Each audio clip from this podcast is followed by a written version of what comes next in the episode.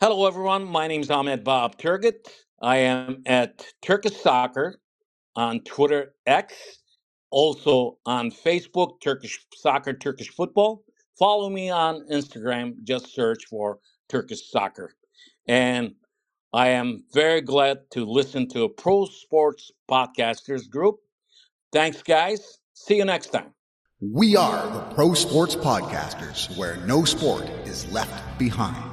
It's time for another episode of the Pro Sports Podcasters with your hosts, Nii Wallace Bruce, Corbert de Ronde, and Justin Williams.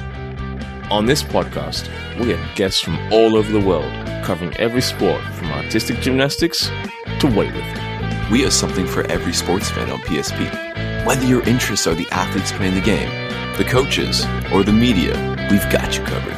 Fun and informative, honest and engaging. You won't want to miss a single episode. So let's kick this off.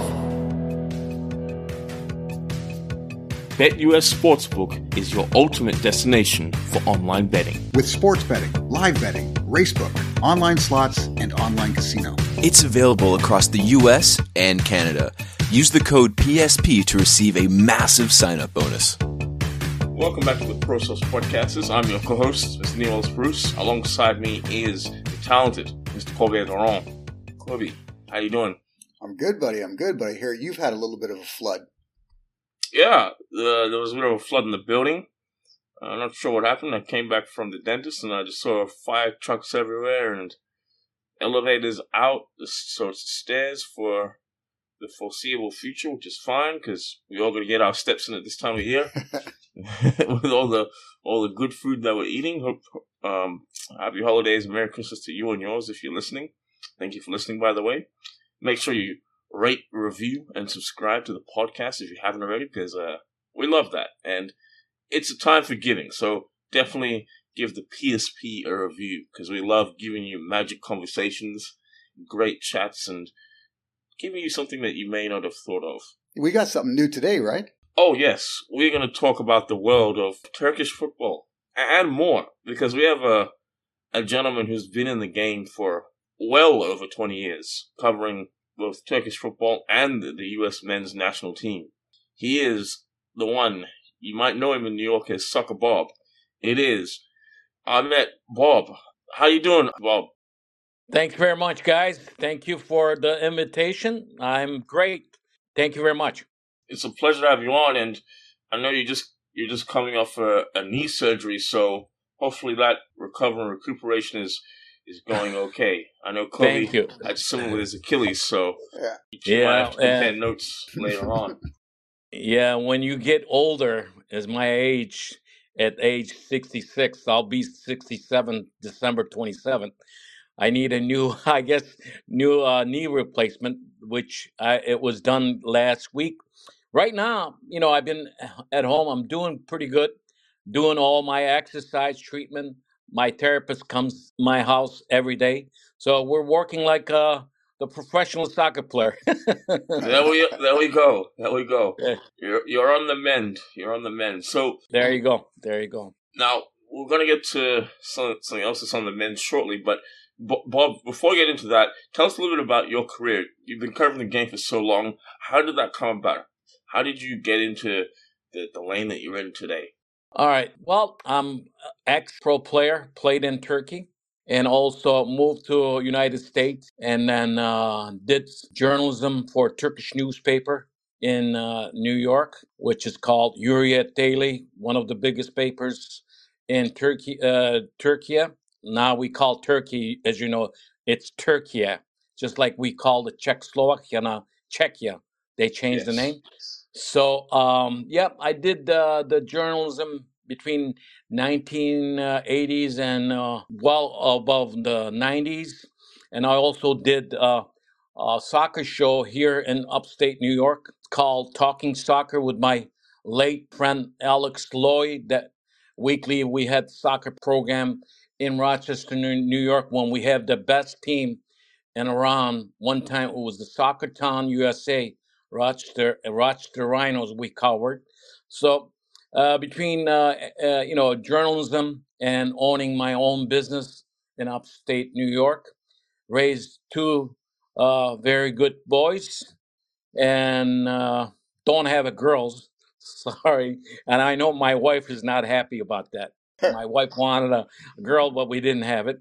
Now they're all grown. They have their own uh, occupation, working in Boston area. So, just uh, I was enjoying uh, the retirement and doing what I like about uh, general football, watching uh, and following world football, and also Turkish football in general, and U.S. men national team and MLS. There we go. There we go. That's a, that's a very broad spectrum there. Now, just in terms of the Super League, which is Turkey's top league, growing up for me, it was always it was always a, a big two of Fenerbahce and Galatasaray, and in later years, Besiktas came along to make it a big three, if you will. Yeah. Do you have a leaning to any of the teams in the Super League? Well, I cover pretty much when I write, when I talk about these uh, Tur- Turkish Super League teams, I am very realistic. As you know, as a journalist, when you write something or talk about something, even on podcast or on the radio, when I used to do it, I like to uh, not have a favorite team.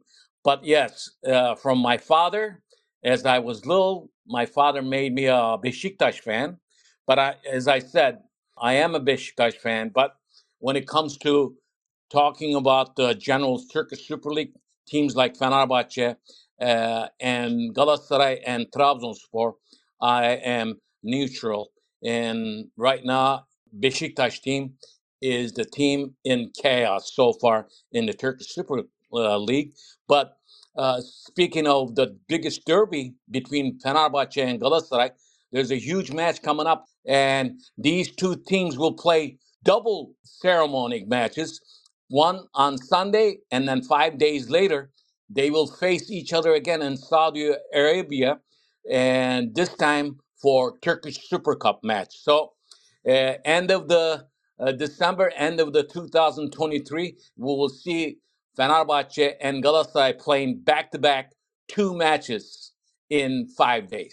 Wow, that's huge. That, that, that is off the chain. Cobe, I don't know if, uh, how much of the, the Super League that you've you grew up with, but I remember when both Harry Kewell, the Australian, when he signed with Galatasaray, and uh, when Stephen Appiah, the Right. Ghanaian international, when he signed with Fenerbahce, the airport at Istanbul was loaded.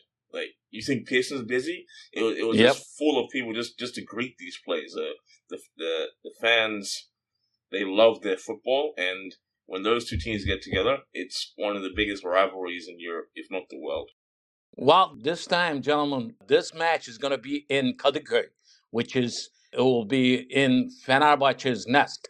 So the 12th man is not going to be the hell. As you know, uh, you Mm. probably heard it this a lot when you play in Galatasaray Stadium, in Galatasaray uh, Ram Stadium, it's called Hells. But I think Kadıköy is another uh, uh, stadium that when you play at home against Fenerbahce, it is very loud also. So there's three big teams in Turkey right now, Beş- uh, Fenerbahce, Galatasaray, and Besiktas. Whenever you play in these stadiums, the 12th man makes a huge difference. I don't know if uh, you want to talk about the match coming up tomorrow, but as you were talking about those years, and I could say when uh, uh, Drogba came in with Sneijder, those were the high days for uh, Galatasaray team. But this year, speaking of Galatasaray, let me start with this. I am very disappointed with Galatasaray team not making it to a Champions League. You know, advancing to Sweet 16 in the Champions League. The reason why all these transfers were done to play and advance to next round for the the Sweet 16, and I think the Galatasaray fans are unhappy just like me as a, a football fan because some of the big names that they got besides Sanchez, the defender, Mm. all Zaha, uh, Hakim Ziyech, and a couple other players that, that they got, they're probably never gelled with the team. That's right. Okan Buruk had a couple mistakes, and in these past 16 matches in the Turkish Super League and six matches in the Champions League matches, he had not uh, consistency with starting 11. That was, the, I think they spent big money for this season's uh, roster, but I think Galatasaray fans are not happy uh, because they're not going to be playing in the Champions League. Now they're going to be playing in Europa League. That's uh, uh, lower than uh, Champions League. So I am kind of, as a uh, Turkish uh, Super League fan and Turkish football fan, I think I am a little disappointed with Galatasaray situation after spending all this money not advancing to the next round in the Champions League. Yeah, for sure. Now, for, for our listeners who may not be caught up on the group stage for 2023 2024, uh, Bob's referring to the group that featured Bayern Munich, Manchester United, and FC Copenhagen. And most of us would have guessed Bayern Munich winning the group, but not many of us saw Copenhagen finishing second in the group. Nope. So, no, that's right. The, the fans, they can definitely feel aggrieved there. They, they probably would have fancied themselves to get out of that group, but uh, like you said, they've, they've been bumped into the Europa League. That does impact the income in terms of TV money uh, and prize money. So it'll be interesting to see what happens in the next season or so, especially with the spending that they had in the offseason that you mentioned. Right. We're talking about a very rich club, though. But from, from what I understand, Bob, is you're saying that the fault lies with the coach.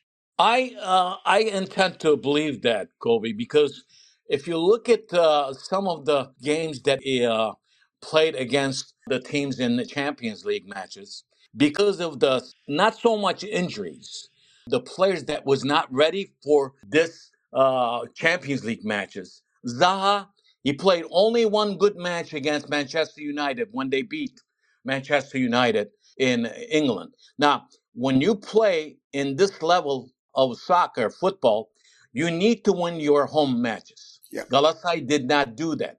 The first match against Copenhagen, they were uh, losing two to nothing. They were lucky to tie this match at the last, very uh, last minutes of the match uh, with tying 2 2.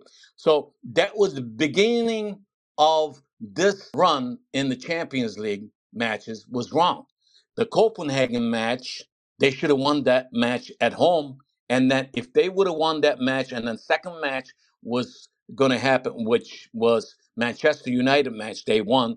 that should have been six points right there. It would have been enough for them to go as a second place to next round. That did not happen because right now the Galatasaray fans, most of them, thinking like this: Why did we get all these big star names, players like Zaha, players like Hakim Ziyech, and Dombele, and a couple other players? They really did not help this team, other than Zaha scoring uh, goal for when they beat uh, Manchester United.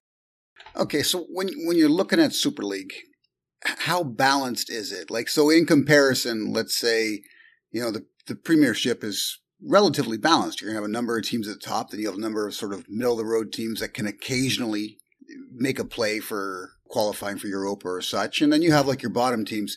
Is there a massive divide between the top and the bottom in the Super League? Is it more like the Scottish League, or what are we looking at here?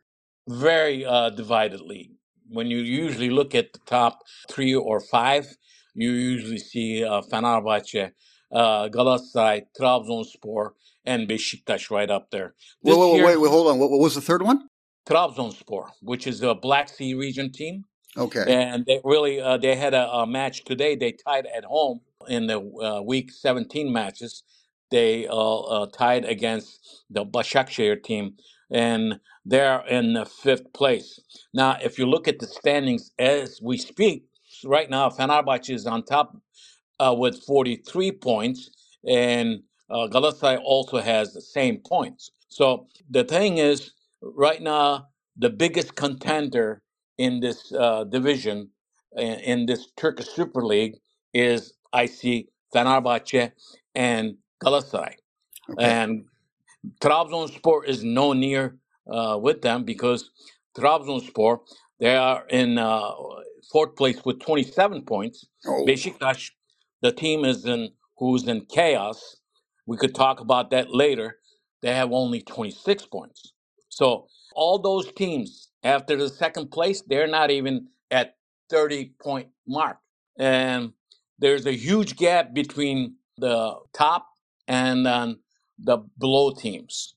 I don't think you know, even though they call this league Super League, it, what happened during the past week with the ugly scenes and darkest nights, what happened in Ankara a week ago, and uh, punching referee, the team owner punching referee, and then three four days later, a team owner pulling the team from the pitch because he did not like the referee's call. So right now, what I see, uh, what's happening with Turkish Super League, there's some chaos, and a lot of fans in Turkey does not like the Turkish Football Federation president and then current committee. They want them to resign. But here's the thing because they're not elected. One thing about this uh, Turkish Football Federation committee and the president was chosen by the Turkish uh, president. So he was signed there by that. There's there should be, I think, the Turk, the whole organization should change in Turkey as far as football management. So, with these scandals with the refs and such, and the you know the situations that have happened recently, is this something you saw building, or did it just kind of come out of left field? Oh yeah, this was building up. I was talking about this on my podcast a lot every weekend because when you have uh, referees making mistake in every matches, and then when this is big matches, it happens in uh, you know Besiktas matches, and it happens in Fenerbahce match, and it happens in Galatasaray match, and the fans are really uptight, and then they would, you know, they're getting built up for this, and even in this Ankara Gücü Rizespor match, and I think where this happened during the match, uh, Ankara Gücü coach Emre Belözoğlu, who used to play for Turkish national team, and Fenerbahce, also Galatasaray, uh, he was on the sideline. He started the, this whole thing with swearing at the referee, building this pressure during that match, and then finally the ugly scene that we saw that the team owner came in on the pitch and then punching the referee, which the referee is probably number one referee in Turkey because uh, he has a FIFA badge who has uh, ref many games in Europe and in the World uh, Cup game. Now, gambling's not legal in Turkey, is it? It's illegal. That's but that the, it's a state control thing. Okay. And there are a lot of uh, these organizations outside Turkey uh, controlling this Turkish football, Turkish Super League. There are Ah. huge, huge uh, betting going on in this Turkish Super League. Oh, okay. I, I can see how that plays hand in hand. Yeah, I, I grew up in Asia, so I know all about that. Uh, these Right. um shadowy groups that you never see them, but they have big influences on games and whatnot. Oh, this happens uh, in the lower divisions all the time. Mm, yes. So I think the betting betting is very big issue in Turkish football. hmm hmm Yeah, it, it, it's a problem in a number of leagues. To be honest, it's. I, I mean, Yeah. it's it's, go, it's come to a boiling point in Kaye, as we saw in the last last week or two. So hopefully things do calm down and we can get back to enjoying the football with the, the big games coming up this month. Now you touched on Besiktas. They they Yeah. have a strong Canadian link. Uh, Atiba Hutchinson, the former men's captain, he's been a part of the squad. Kyle Larin was scoring a number of goals when they were, I guess, at their peak. Where has it gone wrong for the black and white? Well, for Eagles, black and white, as we call, pretty much, uh, I could tell you that Atiba Hutchinson. Uh, I met him first time in year 2017 in Toronto uh, when he came after that off season. He came to visit his family. I could say the nicest, nicest guy and nicest family I ever met. He's a family man. He played over 10 years with Besiktas. As we speak, he lives in Turkey right now. He has beautiful kids. His family and Atiba loves Turkey. He wants to do something. I think, I believe he's in process of getting his uh, pro license to coach. Mm. Atiba was a sensational uh, soccer player who was also for Can- Canadian national team, and I was very impressed with him, and I like his wife. What a great wife he has, and I'm very uh, thoughtful about them. I think he's probably a role model for a lot of players when he played for Besiktas. Even not only Besiktas players, but the pla uh, professional football players in Turkey Turkish Super League. So he was captain of uh, Black and White Eagles, and after he left the team, as we know, last season was his last season. As age, you know, he was not starting team. It was a good time for him to leave, but under Atiba, Besiktas saw a lot of good uh, results in Europe, also Turkish Super League. What went wrong with uh, with Besiktas team? I think it's the management. This season so far, after 16 matches, they have changed three coaches already. Wow. Okay. Now, this young season, the first half of the season is not even done. They're going to be uh, hiring a fourth coach, and it might be a fifth coach this season because the things are not looking good. Whoever did the transferring, the management of uh, the team for this season, they failed. The manager, general manager of this team in the beginning of the season, they have gotten some very bad players, high names, but did not perform. And a lot of the players that they uh, transferred has issue with injuries. So Besiktas right now does not have any players that they could put up on the pitch for first 11 all those transfers that they did in the beginning of this off season and then they elected new president elected uh, new president last weekend. And uh, after hiring uh, Rıza Çalımbay former uh, uh, player of Besiktas who was also the captain of Besiktas one time and they just sacked him after losing the match this past weekend.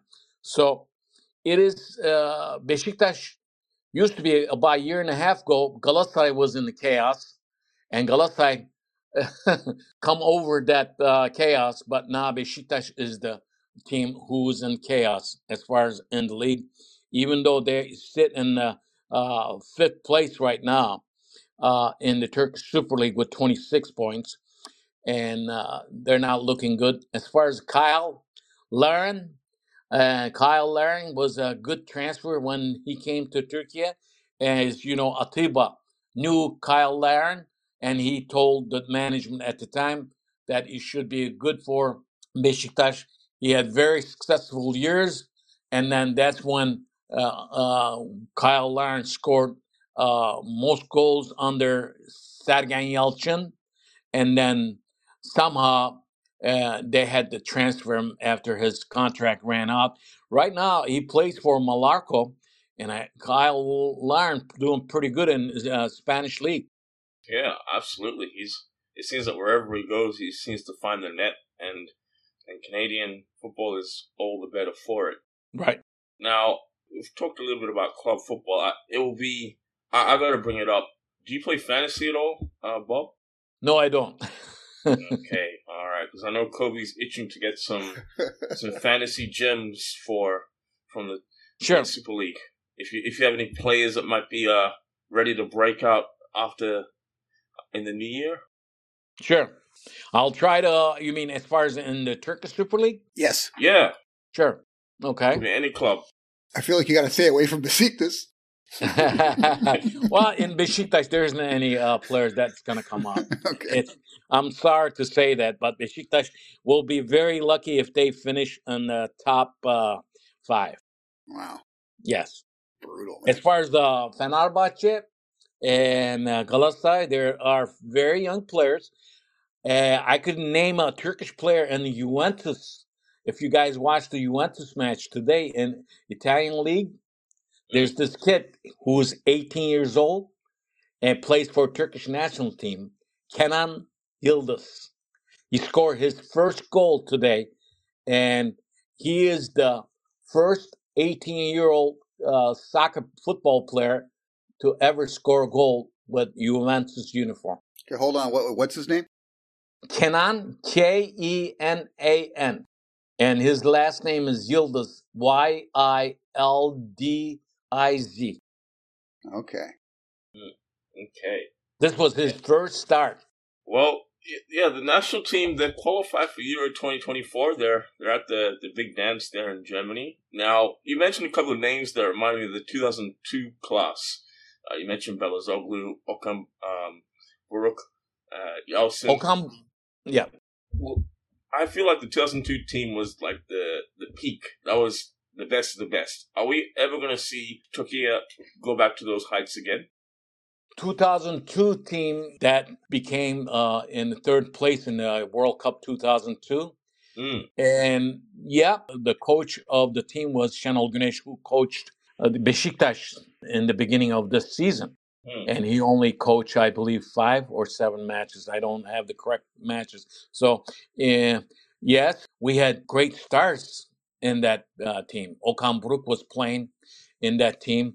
We had, you probably remember, especially playing against Brazil, Ilhan Mansız, Mm. who now lives in uh, United States in Arizona. Ilhan Mansız had a beautiful goal in that uh, World Cup tournament. Hakan Şükür, you probably know, one of the Mm. best players, top players still in the Turkish national team who played for Galatasaray, who lives in California. He also lives in the United States. And you had names like Bülent Korkmaz and goalkeeper, a good friend of mine, Rüştü Reçber. And yes, there was a lot of good stars that played in uh, in that team. Mm. I still remember Rustu. He, he'd wear the eye black. Uh, Oh yes, both- he, he made club- a, he made a name for himself. And uh, lives in England right now, London, and because of his uh, his son's c- career, his son's uh, playing one of the, I uh, uh, I think uh, it could be Manchester United uh, lower teams in London. That's awesome. I, I mean, 2002, Australia didn't qualify, Ghana didn't qualify, but it was nice to see some different teams that were in the latest uh, parts of the tournament. Seeing Turkey, uh, seeing Korea, seeing uh, Yeah. Senegal Well, get to the quarterfinals. I think Turkey was lucky a little bit in that Mm. uh, tournament too to finish the third place because let's face it, I think Costa Rica helped Turkey then uh, Yeah. t- uh, for them to play back to uh, second match against Brazil, and I think that's why. Uh, I mean, they Turkey that team played with a pride, with a hustle, and this was probably the rookie season, rookie uh, coaching season for Şenol Güneş. You remember this was like 21 years ago, and that's when Şenol Güneş was in his 40s. And to tell uh, you the truth, I don't think Güneş w- uh, was not very successful coach until that that job was given to him as a national team coach. Mm. And I Yeah, know I- uh, I know Şenol Güneş since 1985 as a person. So you are the, you are the connected. You are like the the plug when it comes to all things Turkish football. I love it. I, I all these guys to, that saw on TV, you just like mates with them. That's a beautiful thing. Yeah. I want to bring it a little Thank you. closer. To, I want to bring it a little closer to home. Talk a little bit about the United States men's national team. right. There was some controversy regarding some of the decisions made by the former coaches and management in the last World Cup. And honestly, I think they went as far as they were going to go, but not everybody was happy, of course. Now they've got Berhalter. Do, do you think he's the guy or no? You know, Berhalter case, remember, eh, he was let go or he was on suspension for a while. And uh, what happened there, there was a little bit, I really don't know why they waited that long and then they decided to bring him back again. Mhm. When the stuff happens between coach and players, and I think some players take part with uh, their own players, and some will will will be on coach's side. So I think there's a still, I believe there's still bad blood uh, between coach and some of the players on the U.S. national team. I think, and my biggest gripe right now with this MLS team's not going to be uh, playing in the Open Cup. Yep. That is the disaster. That was that was the very ugly decision that uh, MLS decided.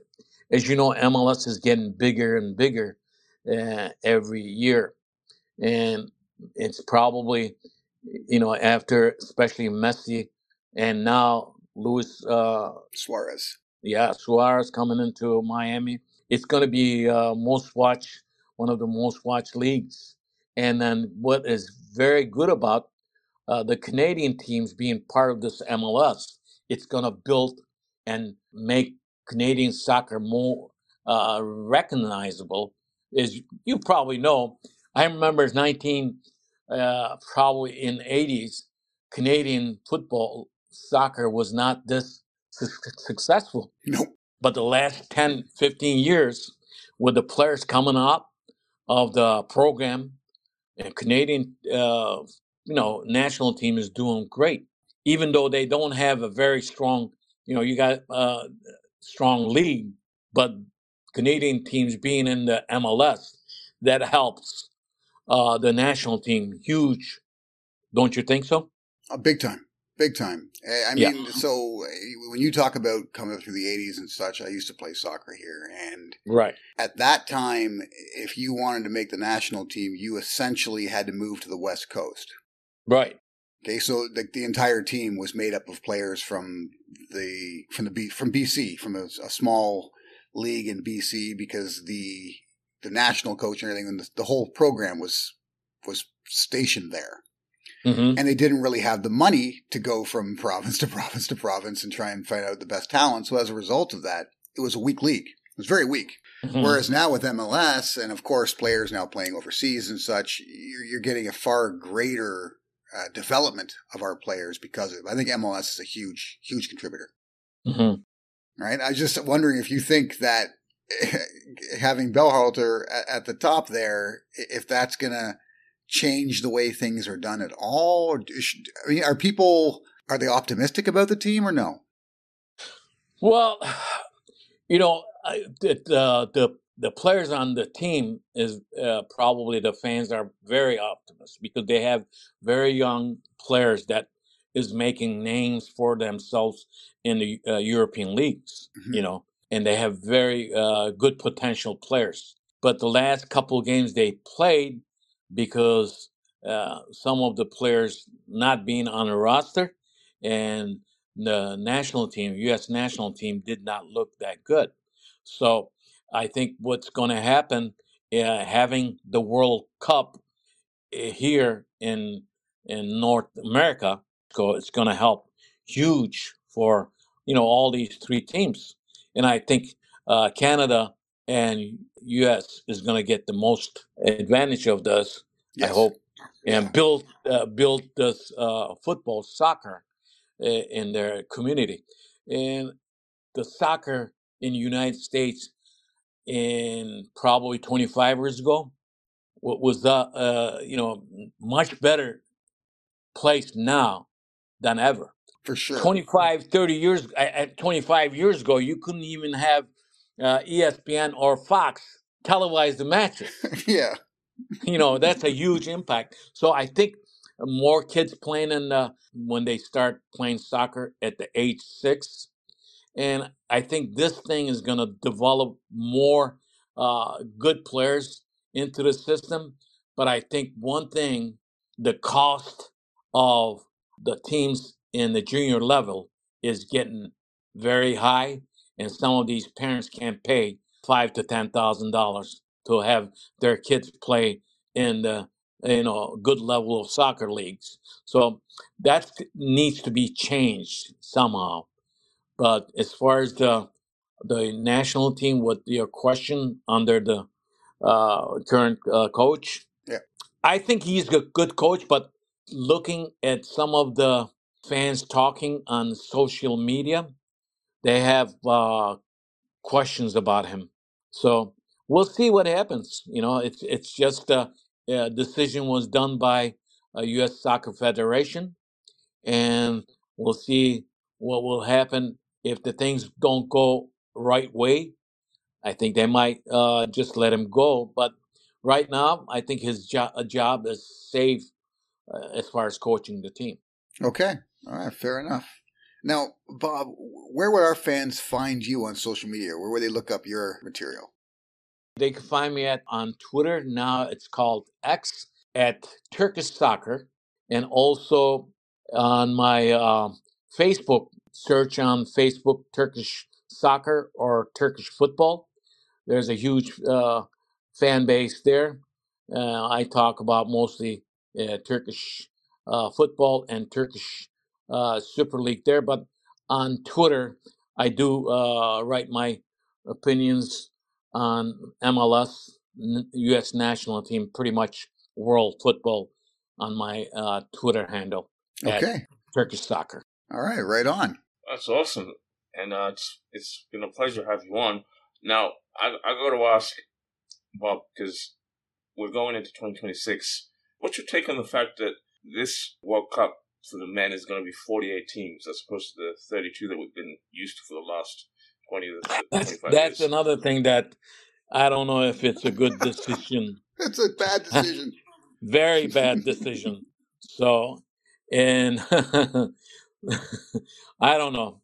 You know, more teams is going to uh, have impact on teams, and there's going to be a very, you know, I don't think it's going to be a qu- quality tournament. Let's put it that way. The more teams in the tournament, it's not going to make your tournament very quality. So you you're going to see some uh, matches that that you will not see in uh, that in the past in the World Cup uh, tournaments. So you know, before that, I'm just wondering about this. Uh, this coming uh, summer when the European Championship, uh, uh, European tournament, how the team's going to do there. I'm very uh, hopeful for Turkey to do something at least uh, advance to a second round in that European tournament, Euro 2024, and then build something from there to a World Cup. But to answer your questions, I really don't like it. Having more teams in the World Cup. Okay, well, I'm, I might have a, a double down for you. Yeah. What are your thoughts on this idea of a, a European Super League? Have we heard from any of the Super League clubs uh, in terms of being for or against this proposed idea by Florentino Perez and Barcelona? I really don't like that idea either. As you know, probably a lot of the European teams that uh, announced their opinions on social media after this uh, decision. I don't think it'll be a good uh, league for uh, you know having Super League there, but I I think uh, you know it is a bad idea. But what we, I know you don't like it, but uh, in overall, in uh, if you ask all the soccer fans in Canada, and United States, who follows the World Soccer and the European teams having a Super uh, League, another league with uh, what's called Super League, uh, I don't think they would like. Uh, they don't like the idea. My opinion. Yeah, I mean, it is disruptive, uh, for sure. Uh, I'm a traditionalist. I, I, I can't see how it's going to work, but um, I know Cobe, he's kind of come around on the idea. Is that right, Cobe? I mean, to me, competitive soccer is competitive soccer, right? It, it almost feels like you have Champions League constantly. Right. And then and the, the Champions League is changing its format, which I think is one of the reasons why Perez has decided to, well, another reason why Perez and um, Laporta have decided to come up with this idea. I would say that there are financial reasons, but we can leave that for another day. I mean, building stadiums aren't cheap, especially in this economy. But um, yeah, it, it'll be interesting to see how it plays out. That's for sure. It's uh, it's definitely one that's it's not going away anytime soon. Now, Bob, you're in Rochester. I can't let you go without talking about garbage place because we have had a couple of guests on from Upper New York State, and Mm-hmm. the, the garbage plate hasn't mentioned. Tell us what, like, when when we cross the border, because Cobe and I are going to do that in in 2024 for sure. what are we looking for when we go out for a garbage plate? Oh, let, please let me know when you're in town. I'll be uh, I'll be uh, I'll be uh, taking you to this famous place, even though it's in the very uh, sc- uh, scratchy neighborhood. But but I will make sure you uh, will have a garbage plate. That famous Nick Tahou's famous uh, garbage plate. Well, eh, it's a tradition. As a matter of fact, uh, Mr. Nick Tao is from Greece. He was born in Greece, and he came to uh, Rochester in like in 1950s, and uh, he just made uh, a plate uh, with everything on it. You know, It- that is why it's called garbage plate. So it made a big name for itself. And when you say Rochester, I am from Rochester, New York. eh, even before they say Kodak, they talk about the garbage plate. Let me say this: I have two boys who does not live in Rochester. When they come home, my older son, who's 37, he misses uh, three things: uh, Wegmans sub, and he misses uh, the garbage plate. when he comes to Rochester, you make sure that he uh, gets two of those. So, as you know, probably you heard Wegmans' name. Now they're all over the United States. I I don't think they're in Canada, but if you're over the border uh, at Buffalo, they have a couple locations in Buffalo too, more than a couple and they're in Manhattan now. They're over like hundred uh, cities in the United States. Okay. I've had All right. I've had Wegmans in Rochester. Yes, I think the I think the first thing that surprised me was the fact that a small is like a foot long. Right, right. Right? And a, a large is like a foot and a half. It was crazy. yeah, I I never forget one. Um, in this in the past when my son worked in San Francisco. He came home. I picked him up from the airport. He says, "Dad, before we go home, I want to go uh, get a, a Wegman sub uh, for lunch." so yeah, those two things. But the garbage plate is worldwide known. Bob, thank you so much for your time. No problem. It was great to talk to you guys. Thank you for your invitation. Thank you, buddy. Thank you. Thanks for tuning into the podcast. For even more of your favorite sports content, be sure to visit the website www.prosportspodcasters.com. On our website, you will find our sports blog, full podcast library, access to our YouTube channel, and deals from our affiliate partners. You can also sign up to become a PSP Insider and get exclusive access to our insider tips, sponsor giveaways, and insider newsletter, So don't miss out on the full Pro Sports Podcasters experience. where no sport is left behind.